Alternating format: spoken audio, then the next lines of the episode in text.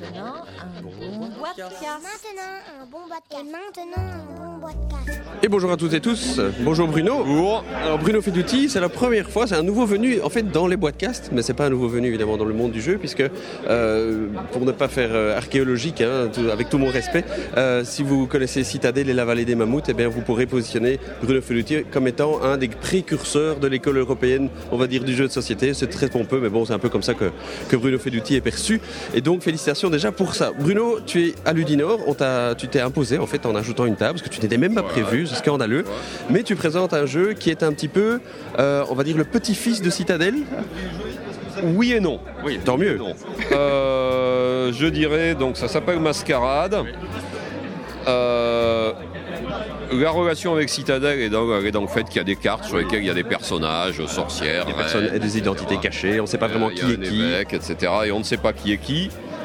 La mécanique, c'est une mécanique de bluff, de psychologie, un peu comme dans Citadel, mais euh, qui fonctionne sur une base très différente. C'est-à-dire qu'au départ, on connaît les personnages de tout le monde, et à son tour de jeu, on peut annoncer qui on est, ou on peut, sous la table, échanger ou faire semblant d'échanger son personnage avec un autre joueur. Et donc ça veut dire qu'autour de la table, on a des cartes face cachées et tout le monde va prétendre être Voilà. quelqu'un. Voilà. Et très souvent, on ne sait même plus très bien qui on est. Mais si les autres ne sont pas sûrs non plus euh, d'être le bon personnage et n'osent pas contester votre affirmation, des fois ça passe. Voilà. Et donc Et- si on, finalement les autres joueurs acceptent l'identité qu'on prétend avoir, Voilà. À ce moment-là, on applique le pouvoir de ce personnage. donc typiquement quelques pouvoirs, Typiquement, Le roi ramasse des sous, l'évêque prend de l'argent aux plus riches, l'espionne regarde deux cartes et peut les échanger, l'inquisiteur désigne un joueur et lui dit Qui es-tu? Et si le joueur est capable de répondre, ça va. S'il répond pas, il donne 4 pièces d'or à l'inquisiteur, etc. la etc. vraie vie quoi. La vraie vie, exactement. Et comme dans la vraie vie d'ailleurs, c'est un jeu où il se passe plus de choses sous la table que sur la table. Oui, puisqu'on peut échanger les cartes sous la table, effectivement. Donc, euh, bon, c'est un jeu un peu d'usurpation d'identité. Euh, c'est pour ça que quand, on parle de, de petit-fils citadel, et puis après j'arrêterai de faire la comparaison, c'est parce qu'on retrouve justement ce côté où il y a plus de choses qui se passent dans la tête des joueurs que sur la table. Oui, ah bah, d'ailleurs, le matériel est minimaliste. hein. Bon, l'éditeur a rajouté des petits, il y a des petites pièces d'or, des jetons, etc. Mais fondamentalement, et c'était d'ailleurs un peu le défi que je m'étais lancé quand j'ai fait ce jeu, euh, c'est un jeu où on joue avec une carte par joueur et euh, qui n'est pas un autre loup-garou. Et donc, effectivement, il y a, il y a, euh, il y a du travail au niveau de la création, puisqu'il faut réduire au minimum, réduire et, et maximiser l'interaction. Et tu penses que, ça se- que l'interaction est maximisée par le fait qu'il y a très peu de matériel? Euh, je pense que le jeu fonctionne sur l'idée que, euh, je dirais comme, comme beaucoup de jeux qui marchent bien d'ailleurs, c'est un jeu qui a un mécanisme unique. Il y a un seul, enfin unique pas en sens qu'il est le seul à l'avoir, mais qu'il y a un seul mécanisme dans le jeu. Il y, a, il y a- il y a un seul système de base dans le jeu. Après, il y a des tout petits trucs à côté, mais il y a quand même un mécanisme fondamental sur lequel tout est construit. Et ce mécanisme, c'est chacun a une carte. Et on échange les cartes, et des fois, on ne sait plus très bien qui on est. Alors, les- Quelque part, j'ai envie de dire, c'est le croisement de Citadel et du Bonto. Exactement. Alors, l'éditeur, c'est Repo Productions. Euh, comment s'est passée la, rencontre avec Repo Productions? Comment ça se fait qu'ils ont sauté directement sur ce jeu-là? Alors, euh, il y a à peu près euh, un an et demi, je me suis remis à la création de jeux que j'avais laissé tomber pendant quelques années. Et j'ai fait plein de jeux. Donc j'en ai fait, là j'ai eu un moment, peut-être parce que j'avais stocké des idées pendant deux ans, hein, et qu'elles étaient là, elles étaient là, je les avais pas mises sur le papier. Donc euh, en deux, trois mois, j'en ai fait toute une série. Beaucoup de petits jeux d'ambiance euh, un peu allumés, euh, dont certains vont sortir chez certains éditeurs. Il y en a un, j'ai signé le contrat hier. Et, et puis celui-là, donc, qui, était, qui, était, un- qui était ce petit jeu de bluff, parti de je veux faire comme les loups-garous, une carte par joueur, mais pas du tout le même jeu. Et donc, j'étais assez content du résultat.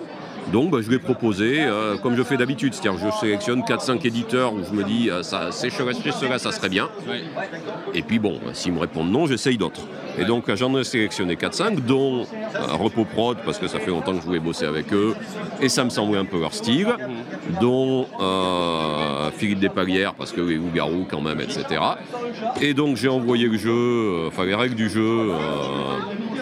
Euh, bah, il y avait à Asmodée, à Repos Prod, à Philippe Despalières. C'est le premier qui a levé la main Et voilà, et j'ai eu un une réponse de Croc le lendemain me disant ça a l'air génial, mais là vraiment on est surbooké. Et deux jours après, euh, Repos Prod me prenait. Et 48 heures plus tard, j'avais un coup de fil de Philippe me disant je le prends. Je lui ai dit bah, c'est trop tard. voilà. Alors justement, là, c'est typiquement une démonstration de ce que c'est le jeu de société euh, moderne à l'heure actuelle. Euh, donc, je disais, Citadel a, plus de 10 ans. On est quoi, 12-15 ans maintenant À l'époque de Citadel, ben, il y avait des éditeurs et ils ne savaient pas quoi éditer. Maintenant, il y a un croc qui te dit ben, on est sur Booker, on n'a pas le temps. Ton jeu est génial, mais on n'a pas le temps. Celui-là, je l'ai vendu en une semaine. J'ai des jeux que je traîne depuis deux ans et que je considère comme excellents. Voilà. Et, donc, que, et que j'aurais peut-être effectivement vendu en 2-3 mois euh, il y a une dizaine d'années. Donc c'est dû à quoi selon toi, avec ton regard, euh, ton regard expérimenté? Bah, C'est dû à quoi? C'est dû au fait qu'il y a... Euh, alors certes, il y a plus d'éditeurs, mais il y a aussi beaucoup plus d'auteurs de jeux, il y a plus de bons jeux. Je pense que beaucoup de gens ont acquis une certaine culture ludique. C'était facile pour moi quand j'ai débarqué il y a une vingtaine d'années parce que bon, euh, j'avais joué à Donjons et Dragons au tout début, Rencontre Cosmique, etc. J'avais une espèce, un petit peu au jeu allemand, le lièvre et la tortue, des choses comme ça. J'avais une espèce de culture un peu universelle du jeu de société. Euh, d'une part, c'était plus facile parce qu'il y avait moins de choses, et d'autre part, j'avais pas de concurrents. Il y avait peu de gens qui avaient cette culture. Donc, ça m'était très facile de débarquer chez les éditeurs en faisant des trucs qui correspondaient à peu près à ce qui était dans l'air, et ça se vendait. Aujourd'hui, avec Internet, avec la popularisation du jeu de société, etc., j'aimerais dire, beaucoup de joueurs ont acquis cette culture. Et ils ne sont pas plus cons que moi, ils sont parfaitement capables de faire de très bons jeux. Donc, tous ces gens-là proposent des jeux qui sont souvent excellents. ça, veut dire qu'on doit être encore plus au, bon moment, euh, avec les bonnes personnes? Voilà. Alors, c'est difficile, parce que quelque part, on est piégé. Alors, il y a le côté relationnel. C'est vrai que, c'est vrai que ça reste, je dirais, un peu plus facile pour moi parce que je connais les gens. Mais euh, c'est pas une garantie de vendre les jeux. Et euh, il y a des très bons jeux vendus par des gens que personne ne connaissait, parce que quand un bon jeu arrive, on le reconnaît. Hein. Mais alors, je dirais, ça m'est un petit peu plus facile. Mais c'est vrai, c'est vrai aussi que, comme tout le monde, hein, j'essaye d'abord les gros éditeurs, les éditeurs qu'on aime bien, etc. Et euh, les petits, etc., c'est après. Et donc, euh, voilà, hein, je, me retrouve de plus en plus en concurrence avec plein de gens. Et ça veut dire qu'au niveau des prototypes aussi, il faut, il faut pousser les choses un peu plus loin, il faut arriver à des trucs beaucoup plus finis, ou bien ça, ça reste euh, constant? Ça, c'est chacun son style. Moi, personnellement, mes prototypes, ils sont imprimés en deux heures sur une imprimante avec trois clip art et, et ça suffit. Je dirais même que pour les tests de jeu, c'est presque une aide parce qu'on se dit si le jeu marche bien et si les gens s'amusent avec un truc qui est vraiment moche, ah, voilà, c'est que c'est bon. C'est presque le seul point que j'ai en commun avec euh, Reinhard Knidiak. Il faut aussi des prototypes euh, moches, clip art et découpés au ciseau.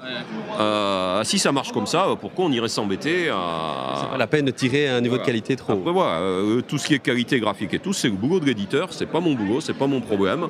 À la limite, je pense même aussi que si je présente quelque chose de très cheap, de peu illustré, de très léger à l'éditeur, il a plus de facilité à se l'approprier à s'imaginer ce qu'il peut en faire, euh, le traitement graphique qu'il peut en faire. Voilà. Et quitte à en discuter avec moi après, bien sûr, parce que j'ai mon avis. Hein. Alors tu l'as dit, euh, bah, tu n'as plus créé pendant un petit bout de temps, je ne sais pas combien en fait. Bon, deux, trois ans, enfin, pas plus du tout, mais enfin beaucoup moins, parce que je préparais des examens. Enfin, j'avais un peu repris mes études. Voilà, ça je pense que je vais laisser tomber. Et donc Essaye de m'y remettre. Et donc justement, sur ces deux, trois ans, bah, tu as regardé un petit peu avec un peu plus de distance au milieu du jeu finalement. Est-ce que tu as, est-ce que tu as créé des choses euh, différentes Est-ce que tu as des, nouvelles choses sur la table que tu n'aurais pas fait il y a trois ans en disant tiens oui voilà ça a évolué quand même sur deux trois ans? J'évolue de plus en plus je pense vers vers le petit jeu d'ambiance très léger, etc. Quand je regarde des jeux que j'ai fait il y a quelques années, des jeux comme euh, Mission Planète Rouge, des jeux comme La Vallée des Mammouths, etc., qui sont quand même du relativement gros jeu, ah, c'est vrai que je pense que j'aurais du mal aujourd'hui à faire des choses comme ça. C'est plus difficile à défendre euh, Ça veut dire qu'on sent que des éditeurs les prendraient pas? Pas nécessairement. Pas nécessairement. C'est toi quoi C'est moi. Moi j'ai plus envie. Puis aujourd'hui je m'amuse plus à jouer à Time's Up qu'à Kaigus. Euh, voilà, donc j'ai. j'ai un peu envie de faire les, jeux auxquels je m'amuse à jouer. Là, je vois, ils ont la boîte de sandwich que RepoProd va ressortir. Moi, c'est un jeu que j'adore, auquel j'ai énormément joué. Euh, voilà, c'est... Ça, c'est dans l'air du temps. Voilà, c'est, c'est dans, c'est dans mon air du temps aussi. C'est dans les trucs, c'est les trucs auxquels j'ai un peu envie de jouer en ce moment. Et donc euh, là, quand je regarde mes protos, bon, si il y a un gros machin avec Serge Gagé, avec des trains, des dragons et tout, mais euh, tout reste, tout reste, c'est du petit jeu de rien du tout. Et, et c'est avec ça que je m'amuse. Et donc le prochain, donc Mascarade, là c'est en, en, cours de finalisation. Je crois que le matériel euh, parle pour lui-même. On voit que c'est que c'est que c'est du pré-presse. Euh, le, prochain fait d'outils, je ne sais pas si on peut en parler. Alors il y en a trois autres, au moins. Hein, j'espère que je n'oublie rien. Quatre autres. Donc il y a Formula E, donc, euh, dont le vilain prototype ici s'appelle Indian Derby, course d'éléphants qui sort aux États-Unis chez zut comment il s'appelle Clever Mojo, ceux qui ont fait Alien Frontiers. Euh, donc qui sort cet été en principe. Il y a The Big Movie, hein, qui est un, peu un remake de The Big Idea où on fait des scénarios de films euh, relativement stupides. Voilà. Euh, donc ça, on doit inventer des noms de films ou mais Non, non, non, on doit, on doit constituer des films à partir de cartes qui ont des types de scènes et des lieux. Donc par exemple, c'est un film, alors au début il y a une scène d'amour dans la piscine, vengeance dans un parking, etc. Et il faut raconter un petit peu le scénario et euh, essayer d'avoir un Oscar.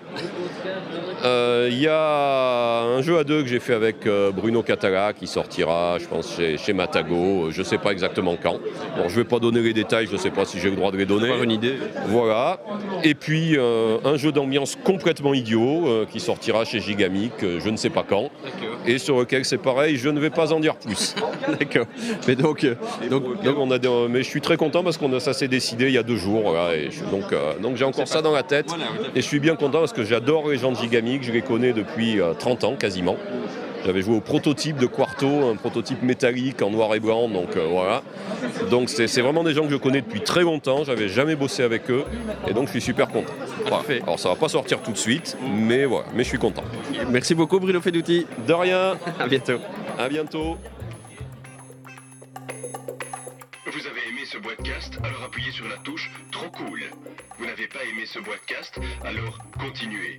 Sur boitcast.net, vous en trouverez d'autres. Vous verrez, à l'usure, vous y arriverez.